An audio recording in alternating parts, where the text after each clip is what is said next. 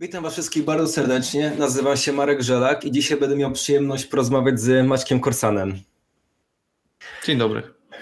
E, Maciek na tegorocznej edycji będzie e, prowadził wykład w ścieżce web developmentu i będzie opowiadał o frontendzie.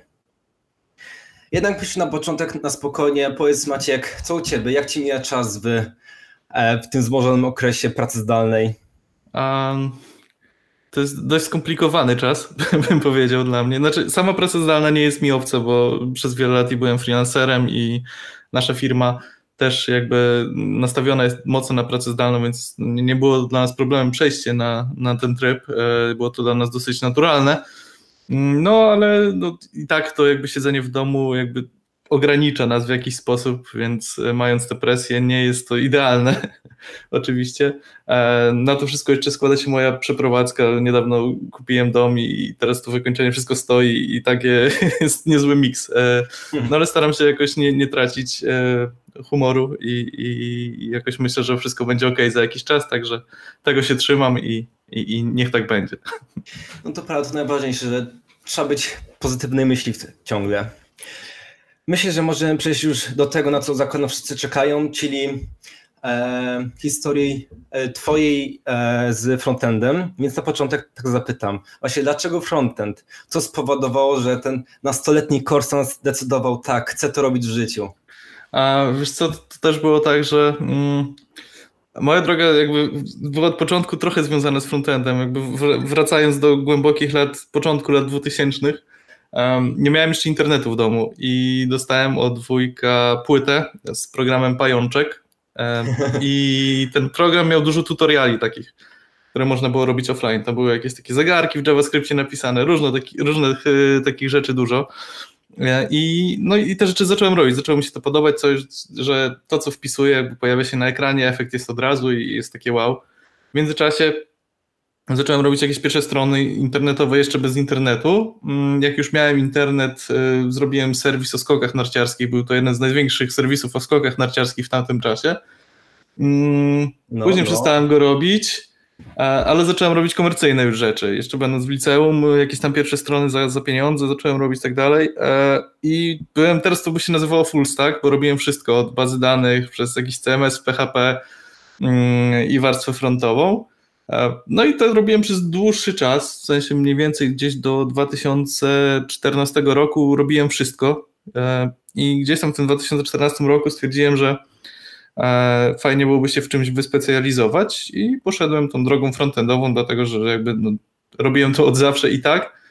Mm, backend jakoś mnie mocno nie ciągnął, chociaż muszę się przyznać, że mam magistra stopień i moja praca dyplomowa dotyczyła baz danych magisterska. Porównywałem e, MongoDB z e, MySQLem tam w kilku jakichś tam operacjach, mniej więcej, coś takiego. E, I jakby backend rozumiem, oczywiście jestem w stanie go napisać, ale skupiłem się mocniej na frontendzie i jakoś tak zostało. W międzyczasie już zaczęły wyjeżdżać frameworki, JavaScript się zmienił, nowy ES 6, 7, 8, 9 i tak dalej zaczęły wychodzić i no i tego się jakoś trzymam. Także to, to taka historia moja jako trochę dinozaura, e, ale, ale tak to było. No to w sumie można powiedzieć, że jesteś żywym przykładem na to, że studia nie określają tego, co robisz w życiu. E, no tak, na, na, samych studiach miałem bardzo mało frontendu i, i, to było takie no, trochę smutne i musiałem się tego sam uczyć. E, no ale uczyłem się już tak naprawdę pracując. E, wtedy już właśnie brałem dużo jakichś zleceń, dużo freelansowałem, później poszedłem na etat i tak dalej. Więc, więc tak, ale no, no, znam bardzo dużo frontendowców, którzy nie mieli w ogóle nic do czynienia ze studiami informatycznymi, a są świetnymi specjalistami. Także to jakby mocno nie ograniczało, chociaż też z drugiej strony patrząc, y, widać u nich braki jakieś takie algorytmiczne, może czasami jakieś coś trzeba wymyślić, to, to nie wiedzą, próbują coś zrobić, a nie wiedzą, że to jest jakiś algorytm, który ma już swoją nazwę mm, i sami do tego dochodzą, co też jest super. E, no ale to, to jest jednak ta przewaga tej, tej takiej wiedzy akademickiej, to, że wiemy, że coś takiego istnieje i że możemy gdzieś szybko to znaleźć. No studia też oprócz tego nauczania specjalistycznego uczą też nas jakby ogólnie w, w samej specjalizacji. E, mogę też sobie powiedzieć, że dzięki tej twojej pracy e, w liceum uzyskałeś też, e, że tak powiem, dużą wiedzę, nie tylko frontend, ale właśnie backend, wszystko z tym związane, więc pomaga Ci to, jest Ci prościej, pracując we frontendzie, znając jak to wszystko wygląda od środka? Mm, tak, no moim zdaniem w ogóle każdy, kto, kto dotyka frontu i, i robi jakieś bardziej z, złożone rzeczy, typu właśnie, że jakaś praca z API i tak dalej, powinien wiedzieć mniej więcej, jak to API jest zbudowane i, co tam z tyłu siedzi, żeby też określając swoje potrzeby, e, móc łatwo to zrobić i stwierdzić, że dobra, backendowcu potrzebuję tego i tego i, wiem, że możesz to zrobić, że jesteś w stanie to zrobić. Nie ściemniaj mi tu teraz, że, że tego nie umiesz. Więc jak, jakieś tam, jak, tak, jakaś podstawowa wiedza na pewno, na pewno się przydaje. Więc yy, tak, no to, to mi ułatwia, plus no, samo to, że kieruję też często zespołami, no też, yy, też ułatwia mi to w taki sposób, że wiem po prostu, co jest możliwe, co nie jest możliwe, co jak powinno być zbudowane, jestem w stanie zaprojektować architekturę całego systemu i nie tylko od strony frontu, ale też od strony właśnie bazy backendu. Mówiłeś przed chwilą, że właśnie jak e, skończyłeś studia, to zaczęły wychodzić frameworki. Teraz już mając e, tyle doświadczenia za sobą, pełno projektów na pewno w różnych technologiach prywatnych i komercyjnych, jak myślisz, jakby, który framework byś określił jako ten, który najbardziej przypada Ci do gustu, jako ten, w którym najlepiej Ci się pracuje? Mm, ja osobiście używam Reacta w kombinacji z TypeScriptem i to jest to, czego używamy w firmie. W sumie zacząłem tego używać, kiedy przyszedłem do firmy, do, w której aktualnie pracuję. Mm, chociaż wcześniej też z Reactem się bawiłem. React nie jest frameworkiem tak naprawdę, on jest biblioteką, ale jest zaliczany jakby do tego grona frameworkowego i ja akurat jestem z teamu Reactowego, ale nie jestem tym jakoś skażony, to znaczy jeśli byłby jakiś fajny projekt, który był napisany w Angularze, Vue, e, Svelte, czymkolwiek innym, to, to chętnie pewnie też bym do niego dołączył i, i coś tam porobił. Mm, to jest tylko narzędzie tak naprawdę, więc e, tutaj nie, mówię, nie, nie, nie jestem z jakiegoś kościoła Reacta, Angulara i tak dalej, nie, nie uczestniczę w tych wojnach. W takich wojnach uczestniczyłem, jak byłem hardkorowym użytkownikiem Linuxa i, i nienawidziłem Windowsa. No, skończyłem i tak pracując na Macu, więc e, no, to do niczego jakby tam specjalnego nie prowadzi. Mm, ale no mówię, jestem, jestem z teamu bardziej reaktowego, ale nie, nie, nie, nie jestem jakoś super mocno przywiązany na tyle, że nie, nie podjąłbym się jakiegoś projektu napisanego w innej technologii. W innej technologii to też masz na myśli taką, którą znasz, czy też nie, nie miałbyś problemu, by jakieś się nauczyć w trakcie? Jeśli, no mówię, to, to są tylko narzędzia. Jeśli ktoś miałby odpowiednie argumenty do tego, żeby mnie przekonać, że akurat nie wiem, Angular czy, czy Vue, Svelte, cokolwiek będzie lepsze do, do rozwiązania jakiegoś problemu, to, to pewnie. No jakby ja mocniej się skupiam na tym, żeby, e, żeby rozwiązać problem, a pomyśleć najpierw o problemie, a, a dopiero później o rozwiązaniu, o narzędziach. Także w ten sposób dopasowywałbym bym stack technologiczny. No, według mnie bardzo rozsądne podejście. I teraz już tak kontynuując temat, e, który framework, jakbyś miał polecać młodym web deweloperom, byś jakby polecił? Jakby, który był łatwy do zaczęcia pracy z nim. Który nie miałby tego wysokiego progu wejścia. Ja wiem, każdy chyba teraz ma dość niski próg wejścia, bo każdy framework ma masę dokumentacji, masę tutoriali i to ja, jeśli miałbym się kierować, wybor, jakby wybór miałby być czymś kierowany, to raczej kierowałbym się tym, czy mam jakiegoś znajomego, który może mi pomóc i odpowiedzieć na jakieś pytanie, kiedy utknę, albo czy jest jakaś społeczność w moim mieście, która może, nie wiem, ma jakieś spotkanie i tak dalej i od tego bym po prostu zaczął. E, wcześniej oczywiście znając jakieś podstawy JavaScriptu nie, za, nie zaczynałbym nauki JavaScriptu od frameworka, nie? To, to jest jeszcze inna sprawa. E, ale to, to jakby nie, nie, też nie, nie mówię, że uczcie się Reacta, bo React jest najfajniejszy i najłatwiej wam będzie wejść w Reacta po, po, po poznaniu podstaw. To tak, tak nie jest. E, każdy też ma swoje jakieś preferencje. No mówię, znam ludzi, którzy po prostu Reacta nie lubią, tego całego podejścia i, i, i tak dalej, więc yy, trzeba popróbować, no. Spróbować zrobić jakąś prostą rzecz kilku frameworkach i zobaczyć, w którym najłatwiej mi się to robiło. I wtedy się dalej go uczyć. Może w ten sposób. Fajne spojrzenie. Powiem Ci, że sam osobiście bym nie pomyślał właśnie, żeby najpierw sobie spojrzeć, czy mam kogoś, kto w tym pracuje, żeby mi pomagał, tylko zapewne bym patrzył po dokumentacji, po jakichś kodach, co mi bardziej pasuje. Ciekawe podejście. Mhm. No, no mówię, no to, to jednak ta pomoc żywego człowieka jest e, często czymś, co, co może ci pomóc na pewno mocniej niż jakby przeglądanie e, 100 stron w Google wpisując gdzieś jakiś tam błąd, więc jeśli masz jakiś ży, ży, żywy okres, który ma jakąś wiedzę i spojrzy na tego odpowie, a i tutaj zły parametr podałeś, bo powinien być taki, wtedy to zadziała, myślisz, a okej, okay. a dlaczego? I on ci wtedy wytłumaczy, no to w ogóle jest super. Często nieoceniona pomoc. Tak. E, dobrze. Na SFI e, będziesz opowiadał, dlaczego uważasz, że frontend is an art. Mhm. Chciałbyś może nam dać małego sneak peeka swojej prelekcji i przybliżyć słuchaczom, o co może nie chodzić? O co może nie chodzić? W niej chodzić, przepraszam. A, w niej chodzić. um, o co może w niej chodzić? No, prezentacja będzie zbiorem różnych moich projektów, mniej lub bardziej poważnych, ale raczej mniej poważnych z punktu widzenia takiego biznesowo-komercyjnego, ale projektów, które dały mi dużo radochy. Mm, I głównym przesłaniem tej prezentacji jest to, że żeby czasami odpuścić trochę te sztywne takie ramy specyfikacji i wymagań właśnie projektowych, które mamy w pracy i po prostu się dobrze zacząć bawić tą technologią, bo ona jest świetna do zabawy, co, co właśnie będę chciał udowodnić w swojej prezentacji. To, to może tak w skrócie.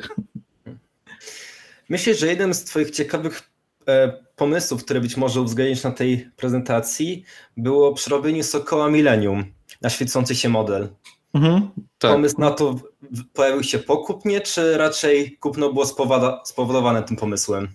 Historia tego Sokoła jest taka, że kupiłem go w ogóle na aukcji w Ośpu i normalnie bym go nie kupił pewnie, ale zobaczyłem, że jest w Ośpie, jest licytacja na, na Allegro. Mm, jakaś firma wystawiła go w ogóle, wygrali go w jakimś hackatonie. Śmieszna historia.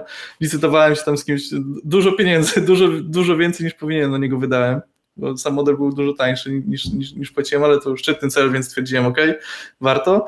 No i on sobie tak stał, stał e, złożony i stwierdziłem, no dobra, coś tam się zacząłem bawić z Raspberry Pi.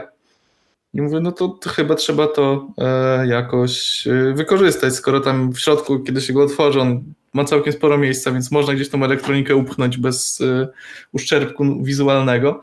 Więc mhm. wsadziłem tam Raspberry Pi e, wersji 0 z Wi-Fi i podłączyłem LEDy różne i zrobiłem sobie do tego serwer w Node i sterowanie telefonem i parę innych gadżetów jeszcze. Także to, to wyszło w sumie spontanicznie, bo on sobie stały jakby na szafce i tak patrzę, no chyba trzeba go ożywić trochę, bo w sumie można, czemu nie?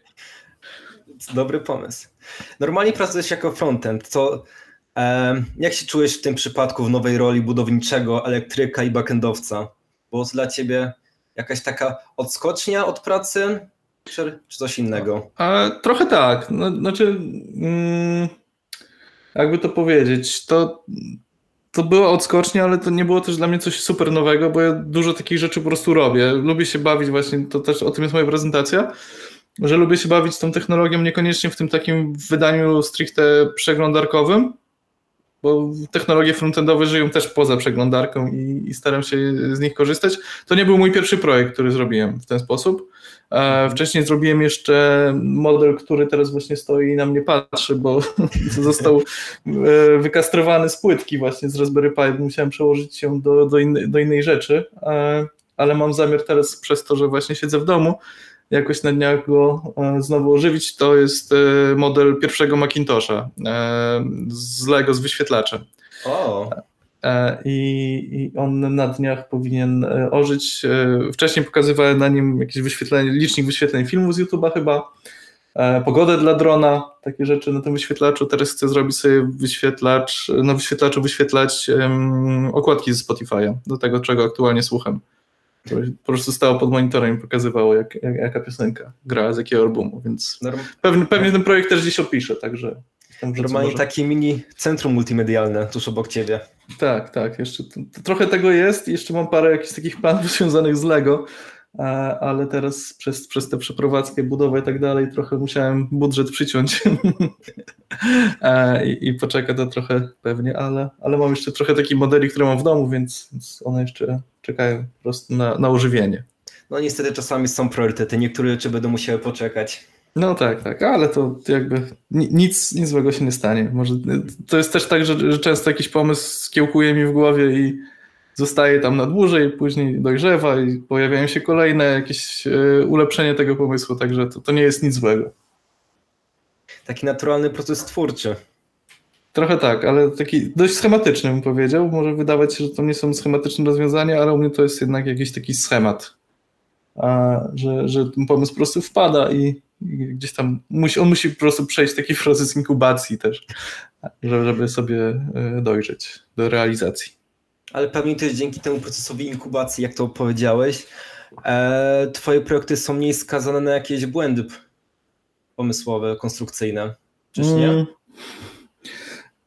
Raczej nie. Jednak to jest też tak, że to jest duży spontan, więc ja, ja bardzo lubię eksperymentować i, i lubię po prostu e, lepić w totalnie nieoczywisty sposób rzeczy, nie, patrząc często do dokumentacji na czuja. Jak już działa, to nie ruszam, później patrzę, że mogłem to zrobić lepiej, ale mam taką zasadę, przynajmniej w tych za, zabawkowych rzeczach, nie, że nie, nie w, w projektach, w których pracuję komercyjnie, ale tam, gdzie mam jakieś takie pole do zabawy, to, to zwykle wyznaję zasadę, że jak już działa, to już po prostu zostawiam, nie, staram się tego nie ulepszać. Yy, bo nie konstruujesz. Bo, bo, bo to po prostu może się źle skończyć. Nagle przestanie działać i... No tego na pewno byśmy nie chcieli. Z tego co też wiem, w, właśnie w projekcie Sokoła Millennium, jak i innych, w ciekawy sposób wykorzystujesz API GitHuba. Opowiedz coś więcej o mm, tym? Czy to jest ciekawy sposób, dość standardowy, ale to też jakby to, to jest jeden z takich właśnie motywów, które często stosuję. Mm, mało pracy, całkiem fajny efekt. E, zobaczyłem, że na API GitHuba mm, wystawia nam hooki na zdarzenia typu właśnie gwiazdkowanie repozytorium jeśli ktoś zostawi gwiazdkę na jednym z moich repozytoriów na GitHubie, na moim koncie prywatnym, to mój soku zaczyna świecić i z głośnika leci dźwięk R2D2, który tam coś sobie piszczy. Także. E, Od razu się lepiej na duchu robi. Tak, i są takie momenty, mam takie repozytorium o nazwie Podlaski Git, gdzie zrobiłem mm, tłumaczenia komend gitowych na naszą podlaską gwarę. E, I to repozytorium jest całkiem popularne i od czasu do czasu ktoś rzuca je na jakąś grupę i ja już wtedy wiem, że ktoś rzucił na grupę, bo mój sokół zaczyna świrować po prostu, co chwilę są jakieś powiadomienia. A moja żona bardzo to lubi, e, szczególnie jak zostaje czasami sama w domu i nagle sokół zaczyna coś tam piszczeć, nie? więc pisze do mnie, czy ty się bawisz? Mówię, nie, wiesz co, ktoś rzucił link na grupę. Wyłączam go. Niezapowiedziana impreza w domu. Tak, tak, dyskoteka się robi mała. No dobrze. Oprócz samego Swina, który będziesz prezentował w październiku, bierzesz także aktywny udział w Tech Leaders jako mentor. Także stworzyłeś kurs e, WTF Co ten frontend. Ogólnie z tego, co sam zauważyłem, dzielisz się wiedzą, gdzie tylko możesz. Co jest twoją motywacją i co też uważasz za swoją nagrodę w tym? Mm. No tak, dzielę się wiedzą to na pewno i to jeszcze mi zostało z e, czasów harcerskich, bym powiedział. A dość mocno udzielałem się w ZHP. Mm, tam przechodziłem całą drabinkę od, e, od szeregowego harcerza po członka komendy chówca.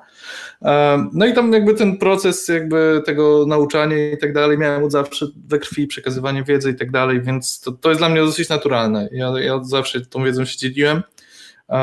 Przez chwilę byłem nawet nauczycielem akademickim na naszej Politechnice na studiach podyplomowych e, właśnie z frontendu. Mm, no i, i to jakoś to sprawia mi dużą radochę. I, i jakby i kurs, i, i, wszystkie te wystąpienia to, to jest po prostu coś, jakby co naturalnie ode mnie wychodzi. Jakoś się nie muszę mocno do tego zmuszać. Mm, lubię po prostu dzielić się wiedzą i, i ten odbiór, który dostaję od ludzi, wygląda na to, że potrafię to robić.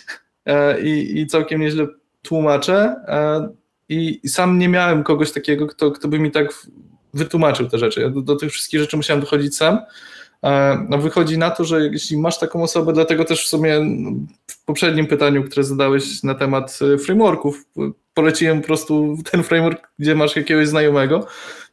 Posiadanie takiej osoby jest, jest, jest mocno pomocne i widzę też jakby te, te rezultaty tego i wśród moich e, tych kursantów z WTF i wśród moich studentów, których miałem, czy miałem, prowadziłem też jakieś e, szkolenia stacjonarne, to tak samo, to, to był fajny kontakt po prostu z tymi ludźmi. To było super, ja jakby uwielbiałem i, i dalej to uwielbiam, patrzeć na ludzi, jak się rozwijają i jak dochodzą sami do tych wniosków, do, do, do, tej, do tej wiedzy i, i, do tych rozwiązań.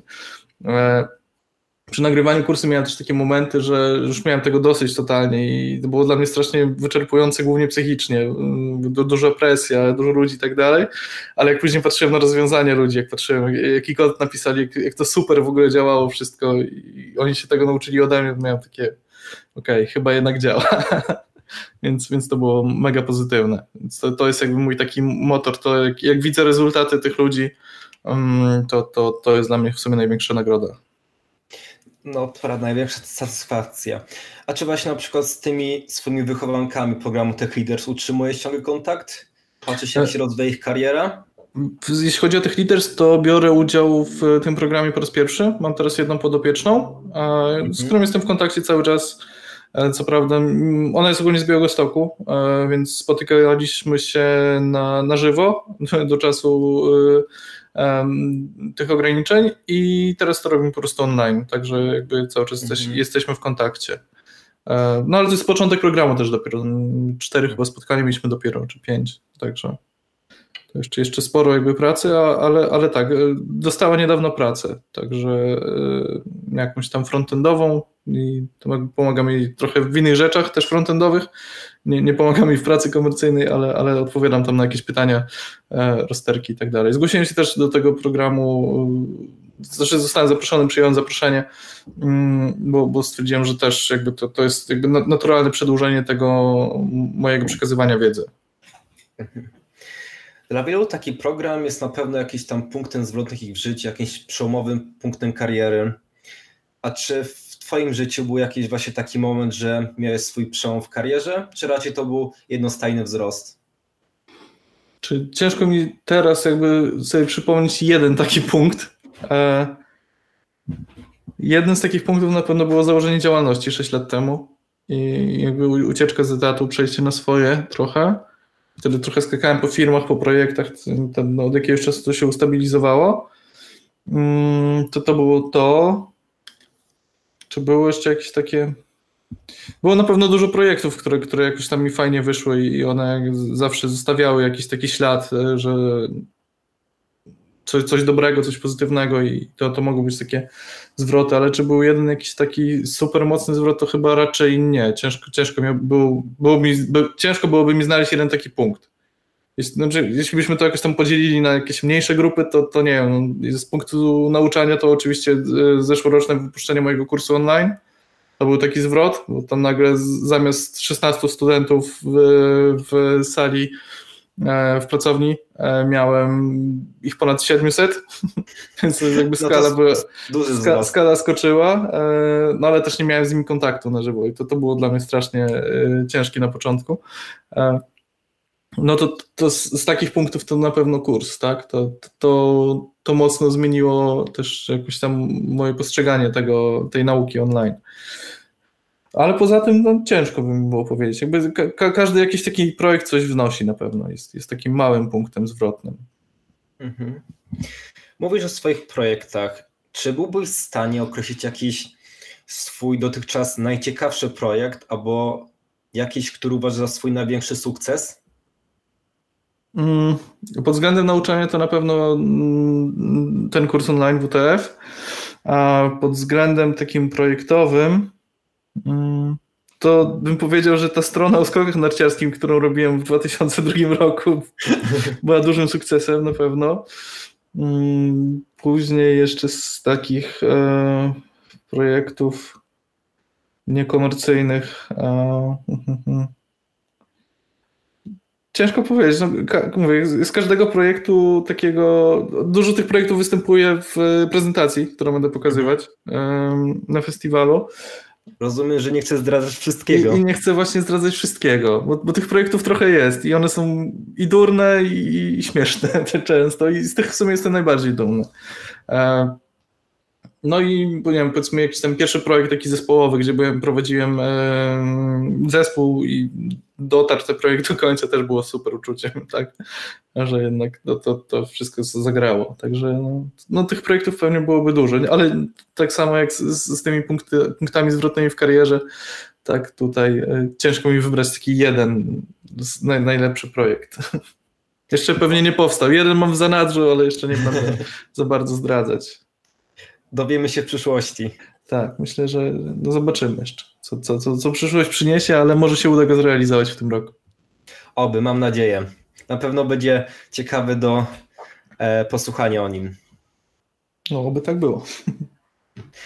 Dobrze. W Sokole Millennium, jak też pewnie w swoich innych projektach, często wykorzystuje swoją kreatywność do wymyślenia nowych feature'ów czy rozwiązywania problemów, które napotykasz. Jak bardzo ta twoja artystyczna część duszy, ta kreatywna, pomaga ci w zawodzie?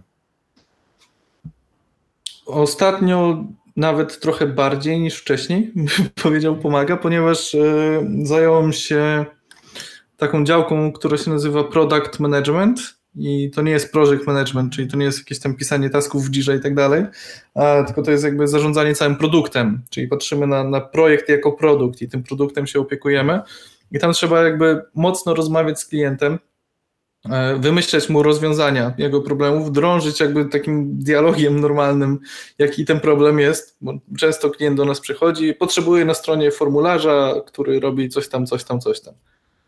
Mhm. I wtedy on, on do nas przychodzi z gotowym rozwiązaniem. On po prostu potrzebuje formularza. Ale do niego trzeba podejść inaczej. I jakby ta moja kreatywność pomaga mi w, w prowadzeniu takiej rozmowy, żeby dotrzeć, jaki on ma problem. Po co ci ten formularz? Mówi, no bo klienci nie wiedzą, jaka jest cena. To może lepiej pokazać cenę na stronie, zamiast wrzucać formularz, żeby się musieli pytać.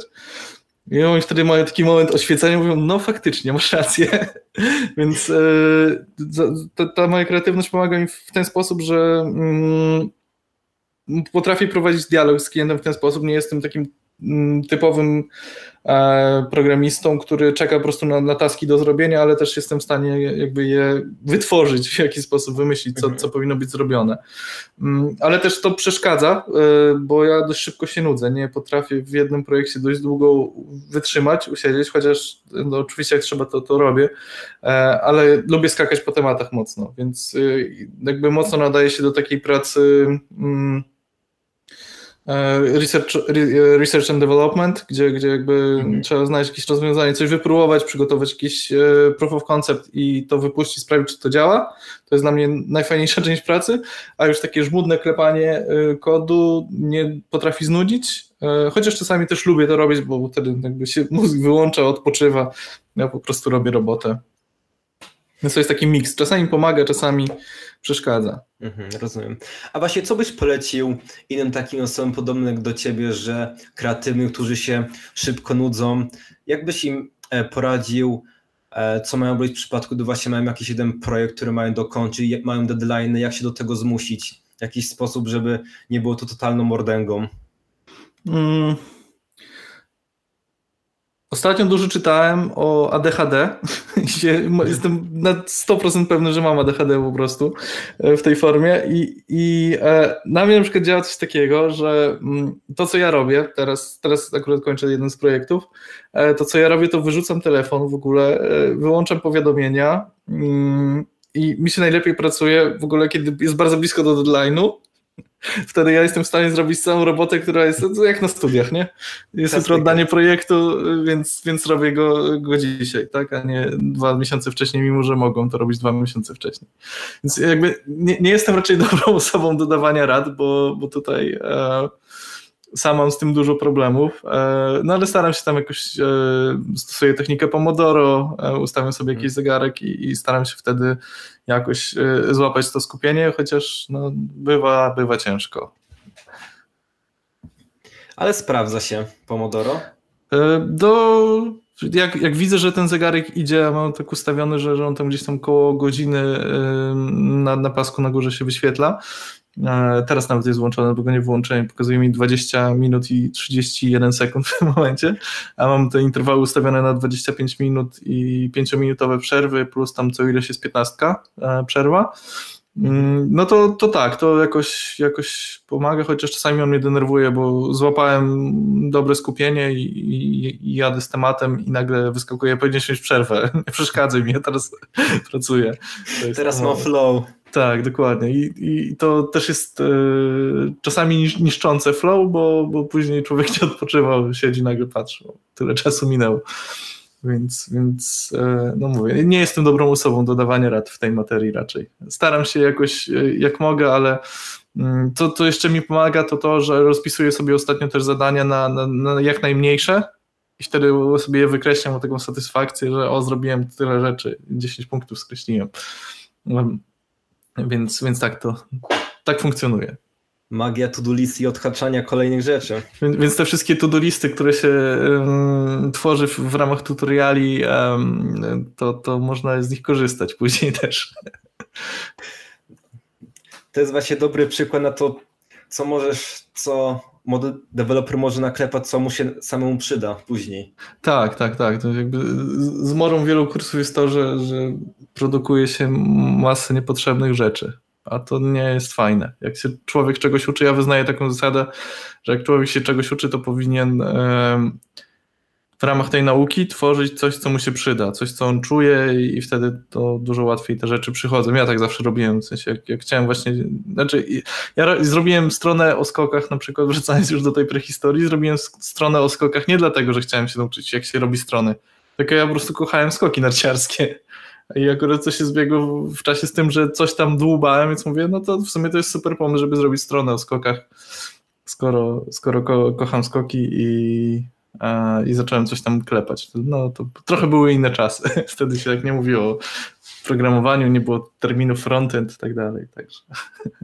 Ale zrobiłeś i miałeś tak. z tego sporą satysfakcję. A czy z tak. takich aktualniejszych projektów jest coś, co kiedyś napisałeś, a ciągle z tego korzystasz? Hmm. Tak, żeby korzystać z czegoś na kompie, to chyba nie. No z Sokoła korzystam, bo mam pilota na, napisanego mm, jako PWA, mm, którego odpalam po prostu z telefonu mhm. do sterowania, to z tego korzystam. Mm, parę innych rzeczy takich to tak, to, to jeszcze się by znalazło, ale też nie chcę ich zdradzać za bardzo, bo one będą w prezentacji. Ale to są właśnie głównie są głupie rzeczy. Z takich e, bardziej praktycznych to napisałem kilkulinijkowy, mm, kilkulinijkową stronę, która wyświetla stream z kamerki, po to, żeby e, odpalić ją jako picture in picture e, na monitorze. Po prostu jest, jest zwykły tak wideo z HTML, który przyjmuje mm, stream z kamery i jak się kliknie prawym w Chromie, to można otworzyć to jako takie za, zawsze na wierzchu w rogu, żeby, żeby widzieć. Więc to z tego czasem korzystam. Kilka linii kodu, jakie przydatne. Tak, to, to, to, jest, to też jest jedno, jedna z rzeczy, którą też mówię właśnie w mojej prezentacji, to to, że te rozwiązania wcale nie muszą być skomplikowane i nie muszą zajmować dużo czasu, a, a można coś fajnego zrobić. Dobrze, już powoli zmierzając do końca, przygotowując się do naszej rozmowy, zauważyłem, że śledzisz i obserwujesz poczynania SpaceX. Sam też jestem fanem. Okay. E, I to jest jakieś Twoje czyste zainteresowanie? Czy może też widzisz w tych e, tworach jakieś e, e artyst ideę, którą sam też stosujesz w swoich projektach? Mm, moja fascynacja SpaceX, ogólnie kosmosem całym, trochę wziął ostatnio na, na punkcie misji Apollo i tej wszystkiego, co się działo wokół tego. E, chłonę wszystkie dokumenty, oglądam i tak dalej. To nie jest tak, że ja się tym zajmuję jakoś długo mhm. E, i, i, nie jestem też ekspertem w, w tej materii. Ale, ale to jest coś, co mnie mocno jara i, i też jakby oglądając y, y, ścieżkę festiwalu zobaczyłem, że jest ścieżka w ogóle związana z, z kosmosem, myślę, kurde, super, w końcu jakiś festiwal, jakaś konferencja, na której będą prezentacje, które mnie interesują, a nie tylko, że przyjadę, wystąpię, bo, bo często też tak jest, e, więc, więc, więc, więc to, to duży plus dla was. e, ale to, to jest też tak, że kiedyś miałem takie marzenie, znaczy kiedyś rok temu, żeby po prostu zatrudnić się w SpaceX jako frontendowiec i być częścią tego wszystkiego. Ale zaczęło się to wszystko od tego, że gdzieś tam zobaczyłem pierwszy stream. Znaczy, wcześniej widziałem już te streamy z pierwszych Falconów, które tam wybuchały i tak dalej. I, i to, to było sam, samo to, że możesz zobaczyć start rakiety na żywo, to było super. I jakoś się w to wkręciłem. Teraz oglądam wszystkie starty, nawet te, które są u nas w nocy i potrafię wstawać, tam siedzieć do trzeciej, albo się po prostu nie kłaść i o trzeciej jest start i oglądać, jak rakieta nie ląduje, albo ląduje. Ostatnio coś słabo z lądowaniami, E, ostatnie dwa starty niestety nie, nie udało się wy, wylądować, więc, więc e, i to było też, to, to, też jest ciekawe w ogóle zjawisko, bo tak nas przyzwyczaili do tego, że te wszystkie starty, które były, kończyły się jakby udanym lądowaniem i nagle dwa ostatnie nie. I to było takie jak to? Przecież zawsze lądowali, a teraz już, już nie lądują? Co się stało? Co się zepsuło? Gdzie jeszcze dwa lata wcześniej to by było takie, że no nie wylądowali to normalka, nie? Ale, ale mówię, to większość ostatnich startów po prostu było mega udanych. A tutaj coś... chcieli urozmaicić streamy. Tak, ale te, te boostery, które nie wylądowały, to były jakby używane któryś raz z kolei, więc y, to nie były świeże, może coś tam po prostu e, konstrukcyjnie jest źle zrobione, no ale to techniczne sprawy takie. E, moja fascynacja jeszcze SpaceXem, mm, poza jakby tą, e, coś co na, teraz jakby najbardziej czekam, to, e, to jest ta misja Dear Moon z Księżycem, gdzie będzie stream w VR-ze, będzie można sobie po prostu usiąść w domu, założyć gogle i być w statku, który leci tam naokoło Księżyca. I to też będzie streamowane e, z, z pokładu. To, to jest mega. To jest jedna z misji, na którą czekam. No, no i oczywiście Mars, nie? Ale do Marsa jeszcze trzeba będzie trochę poczekać. No, jeszcze, jeszcze kilka lat, jak nie kilkanaście. No, zobaczymy jak to będzie. Ale, ale, no ogólnie śledzę dość mocno e, i, i się tym interesuję. E, I to, co mówiłem, że, że mam jakiś taki projekt, to mogę lekko zdradzić. E, w zeszłym roku wpadłem na pomysł e, na to, żeby mm, założyć twór o nazwie Podlaska Agencja Kosmiczna. Kupiłem już nawet domenę, jeszcze nic tam nie ma. E, tylko plan był taki, bo jestem też fotografem gdzieś tam od czasu do czasu. Plan był taki, żeby zrobić zdjęcia różnych budynków z naszego województwa, które przypominają rakiety, są to głównie kościoły. I to była ta Podlaska Agencja Kosmiczna i tam chcieliśmy zrobić takie fejkowe opisy, cały skład w ogóle wymienić i tak dalej. E, ale no to jakby to był pierwszy pomysł, dlatego mówię, że czasami te pomysły muszą trochę odleżeć e, mhm. i tego nie zrobię i założę w sumie coś, co będzie dość wiarygodne, bo, e, bo to będzie się nazywało Podlaska Agencja Kosmiczna, e, tylko mm, chcemy zrobić misję balonem e, stratosferycznym, wysłać kamerę tam kilkanaście kilometrów nad, e, nad Ziemię i mhm. zrobić taką oficjalną pierwszą misję Podlaskiej Agencji Kosmicznej, żeby do tej stratosfery dolecieć balonem. Także to, to planowałem zrobić mniej więcej w maju, w czerwcu, no ale mówię, zobaczymy co, co teraz się będzie działo, jak to będzie wszystko wyglądało, czy to się uda. Wielkie plany Wielkiego Podlasia. Tak, więc, więc tutaj Podlaska Agencja Kosmiczna ma jakieś plany. Problem z tymi balonami tylko jest taki, że one potrafią lądować kilkadziesiąt albo nawet kilkaset e, kilometrów od e, miejsca startu.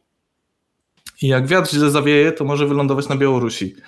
E, a tam już tego balonu możemy nie odzyskać bez tam odpowiednich pozwoleń, więc trzeba będzie trochę podjechać na zachód albo patrzeć po prostu na prognozę przy starcie, ale to, to jest jeden z takich projektów, które, e, które właśnie chciałbym zrobić. E, totalnie się na tym nie znam jeszcze, bo nigdy takiego balonu nie wysyłałem, ale już mam kontakt do ludzi, którzy te rzeczy już robili, także mam nadzieję, że, że jakoś mi tam pomogą i, i ta misja dojedzie do skutku nie bez powodu nad tym wszystkimi rakietami czuwają dziesiątki osób. No tak, tak. Tutaj to akurat te, te misje balonowe są dosyć proste i ich, ich, w Polsce się robi całkiem sporo. One też są, to jest taki balon meteorologiczny. Może taki balon też, który był gdzieś tam na górze, samemu podnieść. W sensie one są normalnie śledzone i, i można sobie znaleźć. E, są filmy na YouTube, gdzie, gdzie jakiś gość tam jedzie po prostu pod Warszawą, bo ma właśnie spadać, tam się ścigają ludzie, kto pierwszy to podniesie. Normalnie prawdziwe wyścigi. Ale no dobrze. E, już na sam koniec. Tak wiele osób pewnie się ze mną nie zgodzi i powiedziało, że mówię kompletnie na odwrót niż jest. Ale jest to ważna sprawa. I kiedy stwierdziłeś, że należy stanąć po jasnej stronie konfliktu pizzowego i wybrać hawajską jako tą najlepszą pizzę? Nie wiem, czy to jest najlepsza pizza. E, wybrałem ją specjalnie, żeby trochę e, wzbudzić jakieś emocje, bo, bo wiem, że to jest, e, to, to jest jedna z tych właśnie, jedna taka święta wojna. między pizzożercami, ale osobiście lubię pizzę hawajską i połączenie ananasa z pizzą jest dla mnie całkiem okej. Okay. Lubię też inne pizze, także to, to nie jest tak, że to tak samo jak z frameworkami, to nie jest tak, że jem tylko pizzę hawajską. Lubię różne, inne też. Różnorodność jest najważniejsza. No, trzeba, trzeba wielu rzeczy spróbować, żeby znaleźć tą swoją ulubioną. To, to jest coś, co, co praktykuję. No dobrze, będziemy już kończyć. Tak jeszcze się zapytam, czy chciałbyś coś jeszcze przekazać naszym słuchaczom na sam koniec? Mm, nie wiem, kiedy to będzie puszczone, ale życzę Wam na pewno w tym czasie, w którym jeśli to jest nagrywane, będzie niedługo puszczone, to życzę Wam e, dużo pozytywnej energii e, i widzimy się e, na festiwalu za kilka tak. miesięcy. Zgadza się. I tam, tam mam nadzieję, że będzie już dużo weselej i będzie, wtedy będziemy mogli sobie pogadać o, o innych ciekawych projektach. Na pewno. To ja Ci, bardzo dziękuję za rozmowę. Mówiłeś o bardzo ciekawych rzeczach. No i tak jak mówiłeś, do zobaczenia na SWI w październiku. No, dzięki bardzo. Do zobaczenia.